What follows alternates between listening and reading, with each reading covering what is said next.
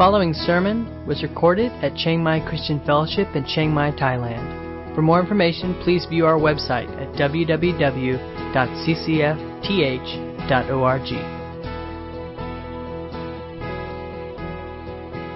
We will be uh, looking in Hebrews chapter uh, 2, verses 1 through 4. And even though we're kind of moving past the first chapter, it still really is under this theme. Uh, and still very much connected this idea of, of God's ultimate revelation in His Son, Jesus. Um, so let's begin by reading. Thank you. Uh, reading from Hebrews 2 1 through 4. Therefore, we must pay much closer attention to what we have heard, lest we drift away from it. For since the message declared by angels proved to be reliable, and every transgression or disobedience receive just retribution, how shall we escape if we neglect such a great salvation?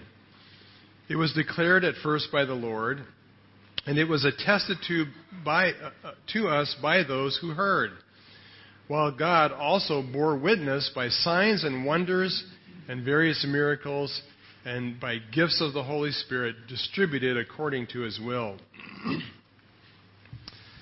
Um, there's some unique things about the book of Hebrews that um, that oftentimes just reading it we will we, we, we may miss. Uh, but but uh, one of the things that's unique about it is that it really is um, um you know the first ever sermon podcast. well, not really, because obviously it wasn't recorded, but. Um, but unlike, say, the, the Gospels or the letters of Paul, uh, the book of Hebrews really was written as a, as a published sermon. And uh, for those who study it, and scholars tell us that it, it really has all the marks of what would have been a, a representative and complete sermon uh, in that time period. And of course, in Acts, there's a lot of sermons also, but they're condensed and summarized. Uh, when Peter preached at, at uh, Pentecost, uh, we get the, the summary of his sermon, not the whole thing. But Hebrews is really the whole deal. It's a, it's a great picture illustration of a, of a full sermon. And um, as a sermon, it has a biblical text, and uh, scholars are pretty well agreed that the, the text he's preaching from is Psalms 110 because it comes up over and over again. We saw that actually last week, uh, along with some other key uh, scriptures and passages. And like any sermon, uh, good sermons will have two things really good, funny stories. Well, not necessarily. Uh, it has these two things. It has what we call exposition, where the preacher is taking a passage of Scripture and explaining it, exposing it, exposing or helping us understand uh, the, the full meaning of that passage. And that's what, what we try to do here each Sunday. I try to explain Scripture. uh, then, of course, the second thing that a good sermon have will be exhortation. In other words, it's, it's challenging us to take the truth that we've learned in Scripture and find some way to apply it or put it into practice into our life. So there's exhortation and, uh, and, uh, exposition. And uh, the book of Hebrews has these uh, in very balanced throughout the, the book. And so the first chapter uh, is, is, is very much expository. Right? He's looking at Psalms uh, 110, 101, along with seven other scriptures. first four verses, he gives this very profound introduction that really lays out a lot of the themes that will be covered in the book. Um, and if we were to summarize the first chapter, which I know it took us like five weeks or something to go through, if we could summarize it, I, I could have done it all in just this one sentence. Um, that while God spoke in former times through the prophets and angels, in these end times he has spoken to us by his Son. Jesus is the very climax and culmination of all God's revelation in everything Jesus said, in everything Jesus did, and in everything he is. This revelation is vastly superior to all former revelation because Jesus, the Word incarnate, is superior in every way to any man and even the angels. Because that kind of summarizes the whole first chapter. And what we see in verse in chapter 2 verses 1 through 4 is now he's going to give us some exhortation. he's going to say, okay, that's the principle, that's what I wanted to you know, that's what I got out of Psalms 110 and these other scriptures. Now I want to help us apply it to our life. He wants to exhort us to do something with this truth that Jesus is God's ultimate revelation. Um, and and his he, he it's not hard, right? You don't have to be a Bible scholar to figure out what his exhortation is. Uh, if you look back at the, the scripture, his exhortation is pay attention, right? Pay attention. We must pay much closer attention to what we have heard, he says. And what, he's, what, we, what have we heard? Well, he just got done spending a whole chapter talking about it. What we've heard is what God spoke to us through Jesus, through the ultimate revelation of Jesus. His life, His work, His teaching, His suffering, and ultimately His resurrection. And especially what He suffered on the cross and how He overcame the grave and came back to life. Right? This is what we've heard in the person of Jesus, and He says, we have got to pay much closer attention to that. Um, but I'm going to ask a question, I think is a fair question. Um, and the question is this well, why do we need to pay more attention? Right? Uh, the message of the gospel that Jesus came, uh, lived his life, and died for us is, is, the gospel message. Why do we need to pay attention to that if, um, if Jesus has already worked out our salvation and we've trusted in Him, and now we are, we are saved. Right? We were saved, it's done. What does it matter now, really? Right? Why not just go on about our own business and our own life? um, you know, we believe that once you put your faith in Jesus and in His blood, we are transferred out of the kingdom of darkness into the kingdom of light. We go from spiritual death to rebirth. We are saved. So, what difference does it make? Right? Why not just go about our business and live our life? And why do we need to pay so much attention to the gospel? Um, as I've taught this in many places and at many times, I, have had this question. I, I had, in fact, I had somebody tell me once after teaching on the importance of the gospel for a whole week, come up and say, "Well, why do you keep going over and over the gospel? I'm already saved, right?" And there's this idea that um, once you're saved, the gospel is mostly irrelevant. And so it's a fair question. Why do we have to pay attention? Well, uh, the author has a lot to say about why, and uh, and actually, in, in uh, this is the first of five what are called warning passages, where he warns us to be very careful about what we do with the gospel. Uh, so he's going to tell us why we need to pay much closer attention. Uh, so let's look at, we're going to look at uh, the challenge, the, the exhortation to pay attention, and then he gives us three good reasons why this is vitally important. So let's see what he says. First of all, uh, the exhortation, we, we must indeed pay closer attention um, to what God, what we have heard, or to flip it around, what God spoke, right? Uh, we have heard the message that was proclaimed through Jesus and through the apostles and through the Word brought to us. Um, and, and because of that, Hebrews 2, 1 through 4 is very tightly connected with chapter 1, and specifically with verses 1 through 4. And I won't go through all the parallels, but there, there's a lot of links between 2, 1 through 4 and 1, 1 through 4. Um, and, and the emphasis is that we need to pay attention to what we've heard. That is what God has spoken in His Son. Uh, and as we, if you were here last Sunday, we talked about Jesus being the climax and culmination of all of God's revelation. So it's not that Jesus makes what was revealed in the Old Testament through the prophets and through the angels uh, irrelevant. We don't cut the Old Testament out of our Bible, um, although many of us functionally do because we don't ever read it, uh, or we read it and don't understand it because um, it's, it's confusing. I'll, I'll grant that. Um, but, but his point is that Jesus isn't replacing Old Testament revelation, he fulfills it. He's the culmination of it. And that the only way to really understand the Old Testament is through understanding who Jesus is and how he's completed and fulfilled the Old Testament. So you could say that the Bible has its great punchline in the gospel that Jesus came, he lived a perfect life, he fulfilled all the demands and requirements of the law. So for Jesus, the Old Testament was hugely significant because he carried it out perfectly. All its laws and all its commandments, he kept completely and perfectly. But not only that, when he died on the cross, his death uh, was the the ultimate picture of what all the Old Testament sacrifices pointed to. So every kind of Old Testament sacrifice in some way is a picture of what Jesus accomplished on the cross. Um, so, so, so the gospel sums up, and when we use the word gospel, we're summing up all that Jesus taught, all that he did as the Son of God to obtain salvation for lost people and fulfillment of everything that God's revelation, all the Old Testament, pointed to. And he says, you need to pay attention to this. And he's writing, it's important to understand here that he's writing to Christians, right? He's writing to most likely uh, Jewish converts who had uh, turned to, to Christianity from Judaism. And he's telling these people, you need to pay much closer attention to this gospel message, the content and words of what Jesus did and lived and taught.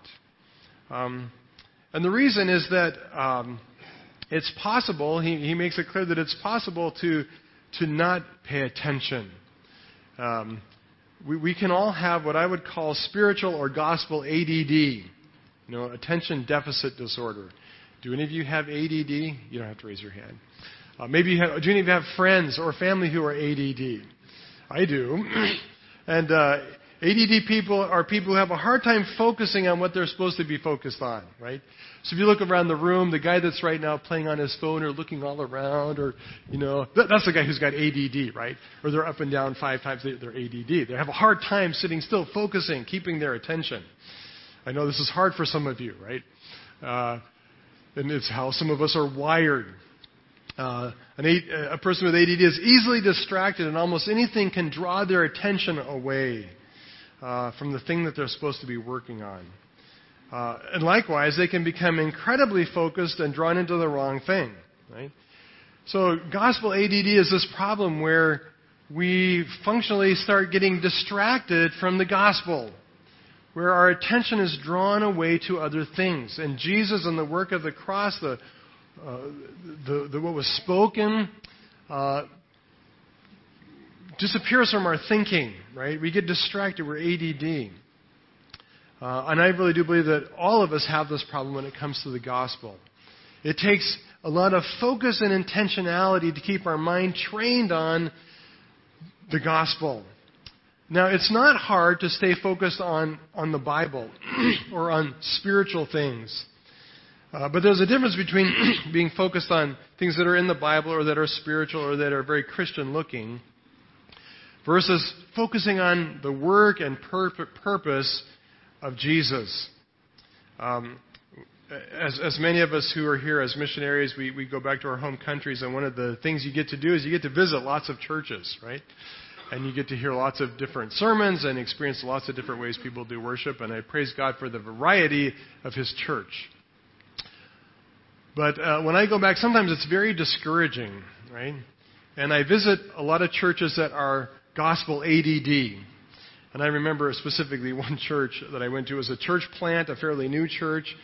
And I remember visiting this church, and it wasn't a supporting church. We were visiting some friends who said, "Hey, we just we're part of this church plant. You want to go?" It's like, "Yeah, I'd love, I love to see how churches are being planted." So we went, and uh, it was a very nice church, very nice people. They were renting a school, and the, these people showed up, and they looked very Christian. They dressed just like we do, right? Some of them maybe even had name tags. I don't know.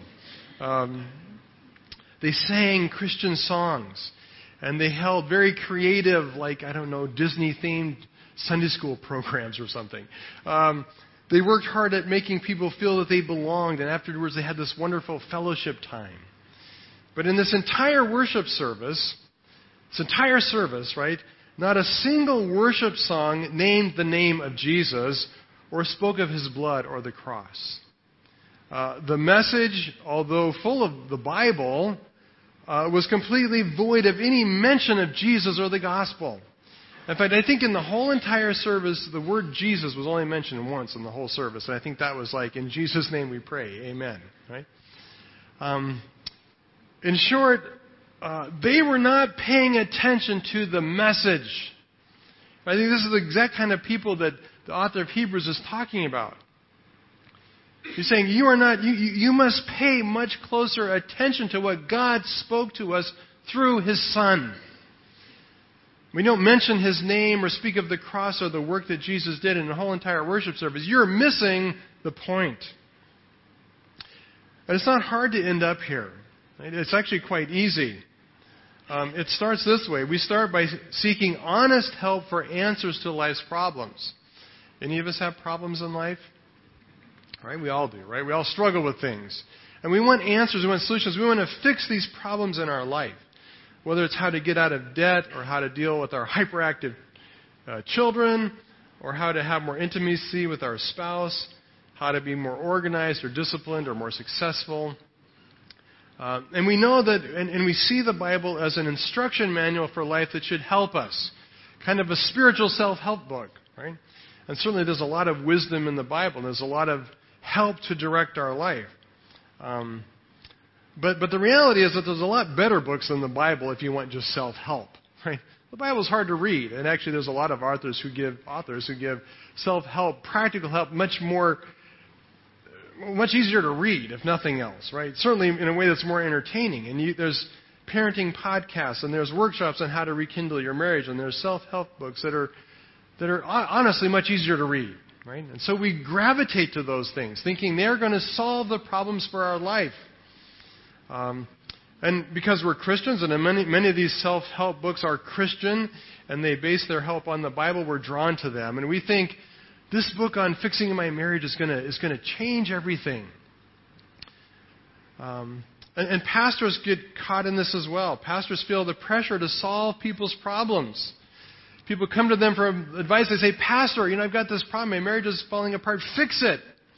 And, you know, pastors, they like to fix things. We, we like to fix things. And I, we want to help. And so we, we start turning sermons into practical self help advice.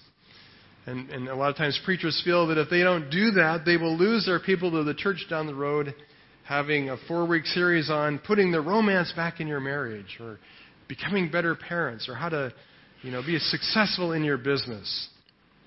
And in all of this, they may be teaching the Bible, more or less, but they are teaching the Bible minus Jesus. Is it possible to do that? Yes. Right? Is it possible for us to read the Bible minus Jesus? Yes. It is possible for us to be gospel ADD. Right? And uh, as we saw last week, to do that is to miss the whole point of what the Bible is. Right? It's to miss the point that Jesus is the culmination of all God's revelation. And that if you're reading the Bible and you've left Jesus out, you're missing the main point. Right? You're missing the main subject of Scripture. Uh, and, in, in, in the end, it might appear biblical, but it's, it's not. In fact, that's probably exactly the situation that uh, the original readers of this sermon or hearers were doing. Right? They were Jews who were not ignoring Scripture. They were Jewish people who probably took the Old Testament very seriously. But the risk was that they were leaving Jesus out. They weren't doing the very exact things that we looked at last, last week where the author of Hebrews is highlighting how the Old Testament points to and is all about Jesus. So the author urges, he says, this is something we must do. We must pay closer attention. Um, and specifically, what must we do? Um, uh, we, must, we must pay closer attention to the gospel. Uh, it is vital and essential for our life, both for now and for eternity. So, what does this mean? What does it look like to pay much closer attention to Jesus and his life and ministry and death? Well, first, I believe, as I shared last week, it means understanding and reading the whole Bible in terms of its final and complete revelation in Jesus. Right?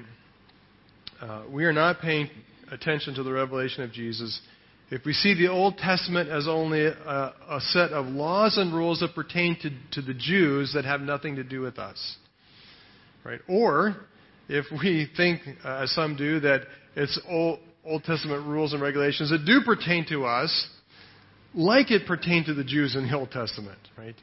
Either case, we're leaving Jesus out, or we're not understanding how Jesus fulfilled and completed the Old Testament. Right? So, first thing we must do is we must start reading our Bible, Genesis to Revelation, and seeing in it Jesus as the, the, the culmination, the climax, the fulfillment of all that Scripture is about. Second thing we must do is we must radically change how we see the problems in our life and the solutions to those problems. And we know what the problems are, uh, and we know that we need to fix them. We know that we need to solve them. Uh, but we've got to understand that, that, that the solution is beyond just self help. Right? The Bible is not just giving wisdom and advice. Right? If that was if that was all that was necessary, Jesus didn't have to come here and die. Right? If he could have just, you know, sent uh, a Dear Abby letter out once in a while, like a Dear Jesus, this is what you can do to solve your life's problems, his death would not have been required. Right? Advice and counseling and clever techniques to become a better parent or lover or to conquer our addictions or to live successful, prosperous lives is not enough. Uh, and the reason is that we, the, the root cause of our problem is not lack of wisdom. It's not because you don't know what you're supposed to do. It's because you do not have the power to do it. Uh, sin is something we cannot avoid on our own. We are captive to its power. It, it has a bondage on us, right? The chains of sin tie us and constrain us and force us to do things we don't want to do. Right? Don't raise your hands again, but the question, how many of you have ever done something that you know is absolutely wrong and you did not want to do and you were committed not to doing and you did it anyway? Like Peter before the cross, he swore to Jesus, I will never abandon you or desert you. I'll go to I'll die with you. And yet, a very few hours later, what was Peter doing? I don't know Jesus. I've never heard of him. I've never seen the guy. Right? You see, sin has, has power over us. And you cannot break that power through counseling or advice or self help books. Right? Now, those are good things. Um, but the only power that can ultimately set us free is what? the power of the cross. Right? Jesus is in, in his death and resurrection is what has broken the chains of sin that hold us captive and bondage. Uh, this is true throughout Scripture, but one, one quick reference uh, Romans 7, verses 23 through 25. In Romans 7, Paul talks at length about this, this struggle. That he says, I want to do the right thing. But the very thing I want to do is not what I do, and the very thing I don't want to do is the thing I do. And he sums it up this way He says, I see in my members, that is in my body, another law waging war against the law of my mind and making me captive to the law of sin that dwells in my members. Says, I'm captive. I'm trapped. I am a prisoner. O wretched man that I am, who will ever deliver me from this body of death? Well, he gives the answer Thanks be to God through Jesus Christ our Lord. Right? The only way we will ever be set free from the power of sin in our life is through the gospel, through the work and power of Jesus on the cross. So that's why we much, must pay much closer attention. Um, the, the, author continues on, and he, he gives us three reasons why. Is it, that's not enough. Okay, he gives us three good reasons why this is so vitally important. So, first one, quickly. Uh, first, there, there, is, there is the danger of drifting off course. Uh, he, he, he, says it is possible to drift away from the message. Um, uh, we must pay much closer to, uh, attention to what we've heard, verse 1, lest we drift away from it. Uh, the image here is of a sailing ship, so I have a, a fun sailing ship there as a picture. It's a picture of a sailing ship drifting off course right? Uh, the ship is headed for a specific destination. The captain and crew are sailing for, you know, Hawaii or wherever, right? Uh, but to, to get there, they have to diligently navigate, right? And so what that means is they have maps and charts, and they go out and they look at the stars and and they align and they have instruments and compasses that constantly help them keep their course fixed. And if they're not diligent about that, they will drift off course. And it's dangerous to drift off course. Uh, when you drift off course, there's the, the, the, the threat of uh, running into an island, submerged rocks, um, shipwrecking, or just getting eternally lost in the ocean. Um, so, what exactly can we drift away from? Uh, what, what is the danger that's posed to us? Um, if we do not pay careful attention to the gospel, what is it that we will drift from? Well, in verse 3, he helps us understand that. He says that in verse 3, he says, How shall we escape if we neglect, neglect such a great salvation? Uh, he uses the term salvation and, and what we've heard, the message, interchangeably.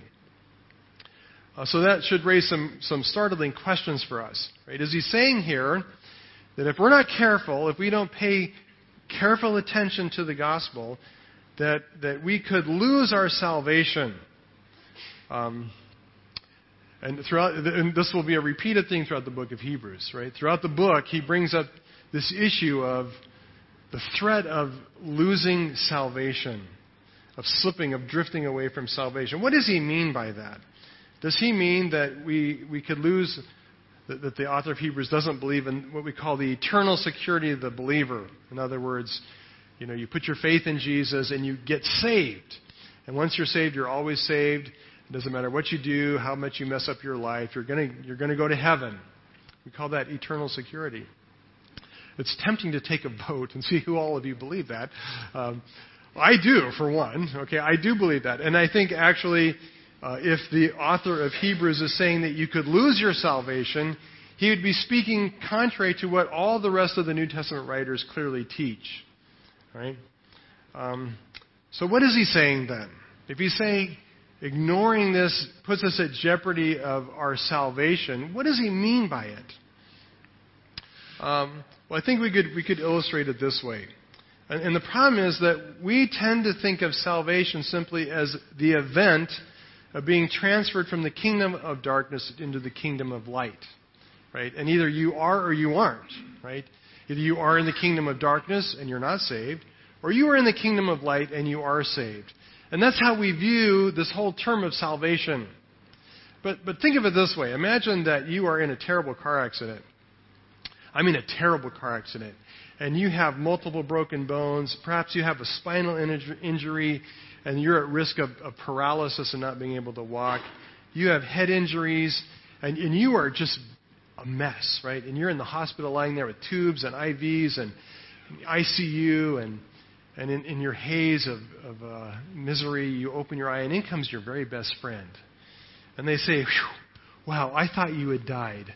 But I see you're living. I'm glad you're okay glad, I just feel so much better. I'm glad you're all right. Right? What would you think about that person? You'd be thinking, when I get better, first thing I'm going to do is I'm going to strangle you. Because I am not okay. Right? I'm a mess. Well, uh, when we look at salvation in terms of simply being in the kingdom or not in the kingdom, we're missing a huge piece of the puzzle here. It's like saying, You're alive. You must be okay. Right? Is that all there is to it? Or is there more to our salvation than just life? Like healing and restoration and recovering from all of our brokenness. Right? Well, I think the, the Bible, not just he, in Hebrews, but all the Bible, has a view of salvation much broader than simply being in or out. As if salvation is nothing more than your ticket into heaven. Now, it is that, right? But it's not only that. In Scripture, salvation is seen as, as both something, uh, three things as past, a past event, a present reality, and something that will come to us in the future. Uh, now, when we look and think about salvation as a past event, it is certainly an all or nothing deal. Either you have put in the past, at some point, your faith in Jesus, and you have been saved, right? You have been made blameless in God's sight. The, the blood of Jesus is applied to your life, and you are a new creature in Christ, right? That's a one-time event. It's, it's either, it is a, an all or nothing thing.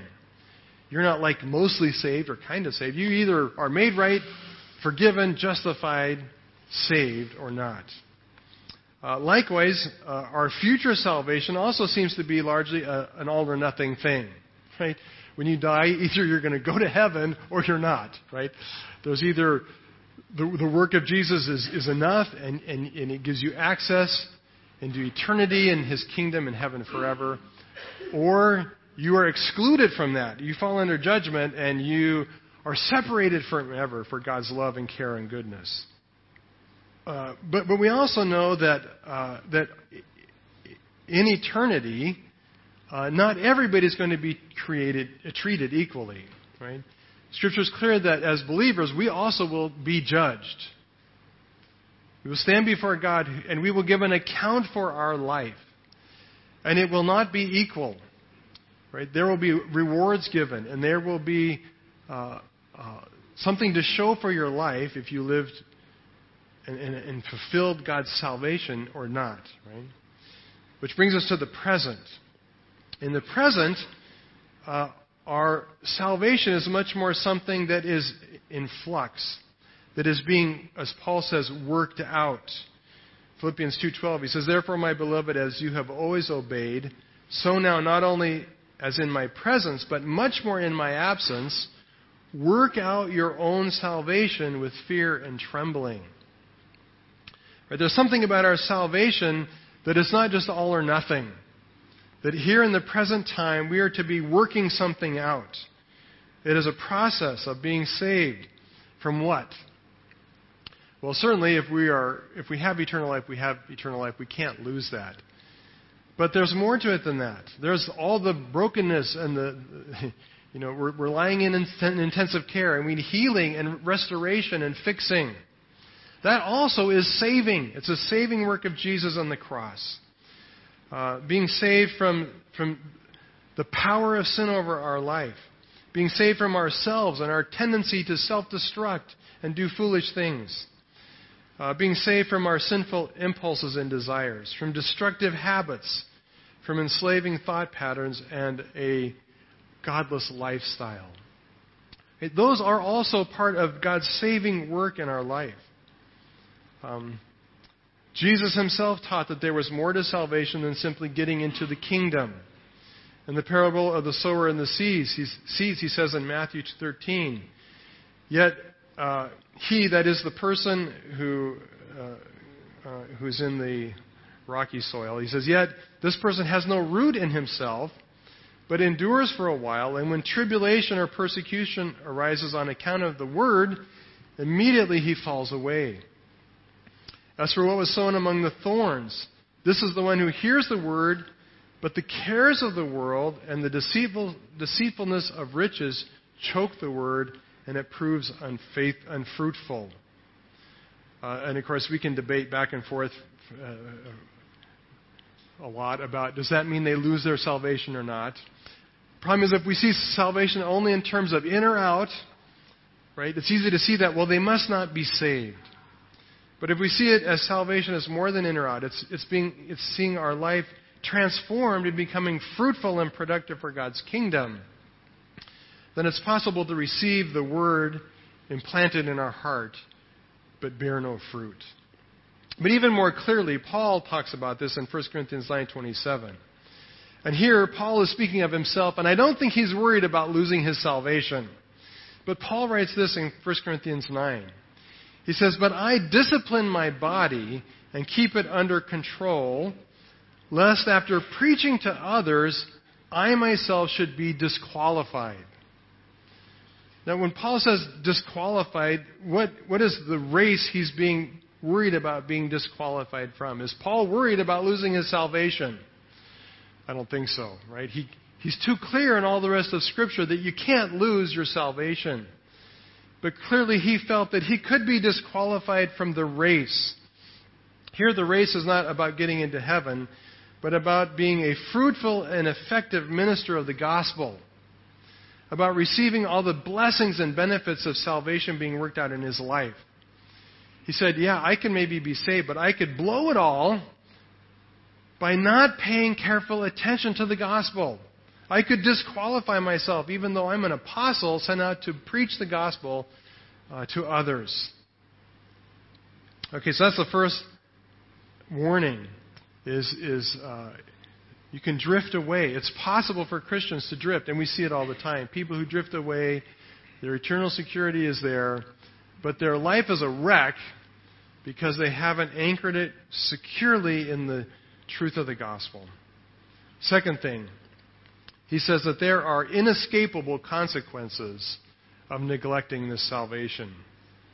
Verse 2 For since the message declared by angels proved to be reliable, and every transgression or disobedience received a just retribution, how shall we escape if we neglect such a great salvation? Uh, the reference here is to the giving of the law uh, to Moses on Mount Sinai. Uh, we don't know uh, where the angels came from because if you read uh, Exodus, we just went through it, there aren't angels present there that we that we know of, uh, but apparently there were. Um, God God directly gave the, the law to Moses. Um, but maybe what is implied here is, is all the stuff that went on around, right? He says that the message was proved reliable by angels. And if you remember when Moses was on the mountain, there were there was cool stuff going on. There was fire. The mountain shook. There was a blazing pillar of fierce smoke, right? Maybe the angels were back. Maybe they were in charge of special effects, right? And they had some like super like pyro angels who were going, "Hey, this is fun. We're gonna burn the mountain down." Um, maybe they were Thai, right? And they'd been to Loy Krathong. I don't know. Uh, but it's the, the point is that the message was proved reliable by, by angels, by whatever it was that they did in, in the revelation of this word. Um, and it says that Israel transgressed the law, right? That it says uh, they they were, were not they, they they paid the price. There was a wage or a penalty to be paid, a reward. Literally, it's a reward, but the reward was punishment because they transgressed the law and they disobeyed. The word disobeyed here has the idea of, of ignoring, not paying attention, not taking it seriously. Right? And, and the point is, they, they couldn't say, well, we didn't take it seriously because we just thought Moses made it all up. And he says, no, the angels confirmed it. The angels, you know, they did the whole firework thing. It was clear that this message was more than just Moses making it up. So they were accountable. Um, they, had, they had no excuse for not taking it seriously, for not paying attention. And the result is that there were consequences. So, what were the consequences for Israel for not keeping the law at Sinai and in the wilderness? Did they lose their salvation? Uh, they were repeatedly disobedient. But what's, what's incredible is that God does not do what He says He would at first and wipe them out. That would have been losing their salvation. But instead, God walks with them, and He, in fact, lives in the midst of them. He erects a tabernacle where they can come worship Him. They continue as the people of covenant, in covenant relationship with God. They did not lose their salvation. But there were consequences. There were plagues. There were snakes that bit them. There was fire that burned and consumed them. There were times when the whole ground opened up and swallowed them. Okay? Those are consequences of sin. Uh, even Moses did not escape the consequences. And in his disobedience, when he struck the rock, he was prohibited from going into the promised land. Did Moses lose his salvation? No. But did he miss out on the outworking of that salvation and all of its benefits that God intended for him? Yes. He did not get to enter the land of promise, right? The point is not that by neglecting our, salva- our, by neglecting the gospel we will lose our salvation. But we must realize that there are very serious consequences to our life by ignoring all that Jesus did, all that his salvation entails for us on the cross neglecting that salvation. In other words, all that Jesus accomplished, not just getting into heaven, but all that he accomplished to break the power of sin over our life, to give us the fullness of his blessing, can be missed, both presently and even into eternity, if we do not take this seriously. Uh, how does this work in real life? Uh, we do have our problems. And I was just reminded recently of what a problem uh, pornography, internet pornography, is, even in this community of full time Christian workers. Um, can you be saved and addicted to porn? Well, yes. Absolutely, of course. And I am, I am so thankful that, that uh, pornography was not available on the internet when I was 16, 17 years old, or I definitely would have been caught and snagged in this trap. The only reason I, I wasn't is because back in my day, you couldn't just go in your private privacy of your own room and click on some buttons. You had to like go into a, a store and, and where people could see you, right? And I was terrified at the thought that if I ever bought something in a store, sure, sure enough, my pastor would walk in right there in 7-Eleven, and I'd be standing there going, ah, right? So it was all too terrifying for me, right? So it was easy to avoid it. Not because uh, it wasn't a temptation, or because it wasn't, uh, because my life was not consumed with the lust that would drive that. Because I was afraid of getting caught. Right? But, but the lust that drove all that and the, the, the lust that drives sexual addictions consumed me as a person. So how do you fix that problem? Right? Do you just get an accountability partner? Will that solve it? Will you put uh, anti porn software on your computer? Does that fix it? Uh, do you go to counseling or read self help books to find some trick or technique to avoid and overcome this addiction? Well, those are all great things, and you should do them. Right? You should have an accountability partner. You should put every kind of block and anti this and that on your computer. But the reality is, if you're determined enough, you can just take the block off, right? Uh, you can lie to your accountability partner.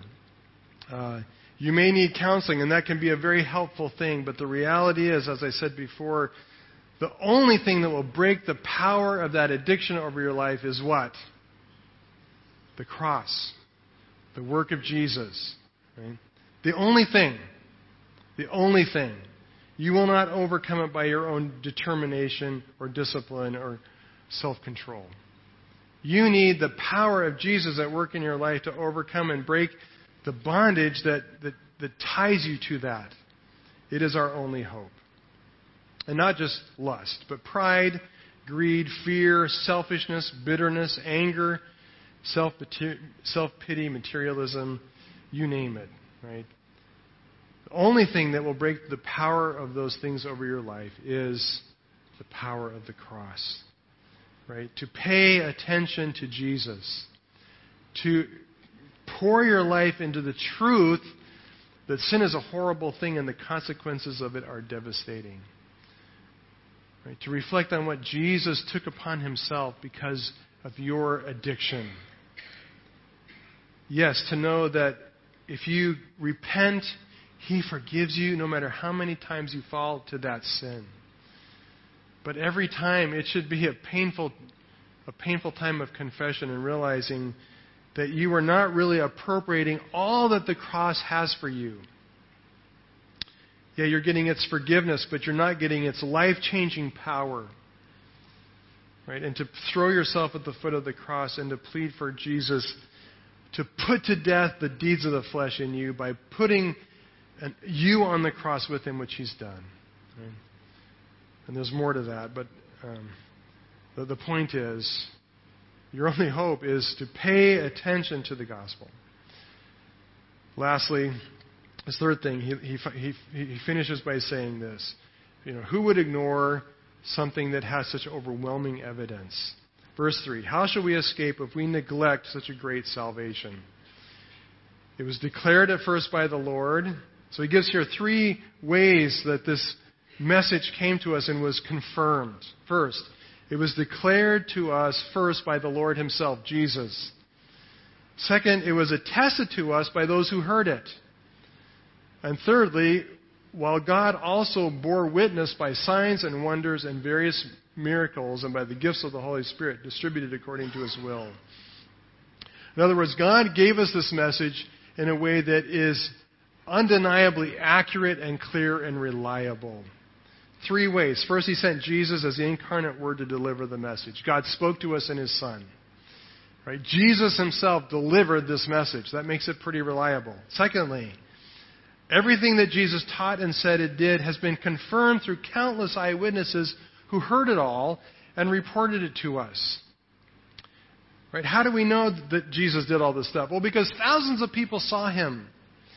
And at the time of the writing of Hebrews, a lot of those eyewitnesses still lived. And many of them were, were disciples. Many were his enemies. And what's interesting is his enemies never dispute the claims of the Bible.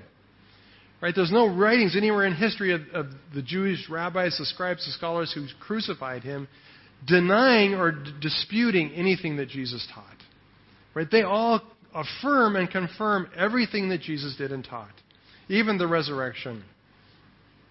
Um, thirdly, um,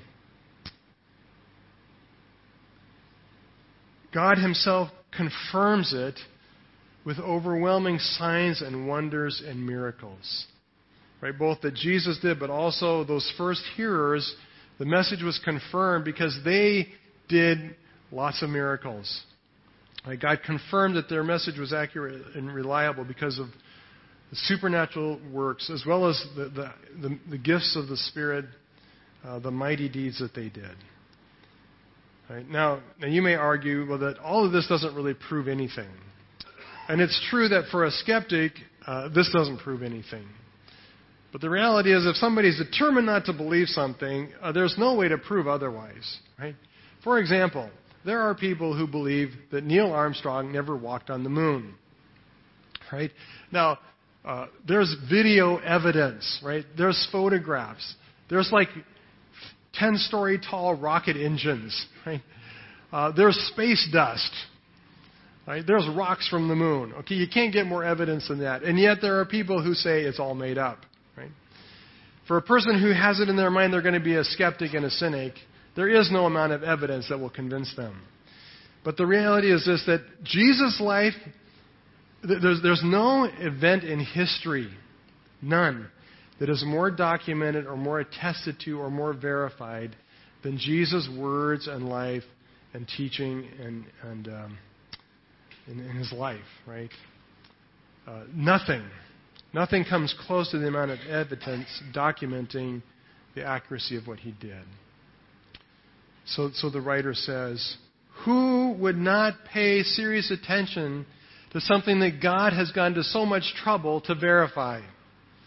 If it was such a big deal to God, shouldn't it be a big deal to you and I? The reality is that we are that person lying in ICU who's been shattered. Our life has been shattered by sin. And praise God that Jesus didn't just walk into the ICU room and say, Well, I've given you life.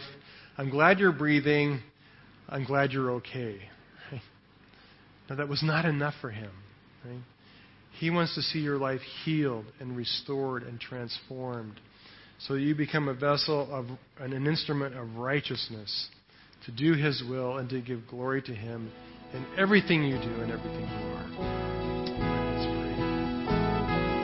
You've been listening to a sermon recorded at Chiang Mai Christian Fellowship in Chiang Mai, Thailand. For more information, please view our website at www.ccfth.org.